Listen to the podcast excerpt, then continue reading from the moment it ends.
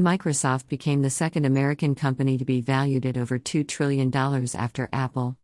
Microsoft saw a growth of 1.2% in its shares in the New York Stock Exchange on Tuesday. Saudi Aramco closely follows them at a market value is $1.90 trill. Microsoft has outperformed Apple and Amazon with a growth of 19% this year. The tech giant went from $1 trill in 2019 to $2 trill in 2021. American companies next in line are Amazon at $1.80 trill and Alphabet at $1.60 trill.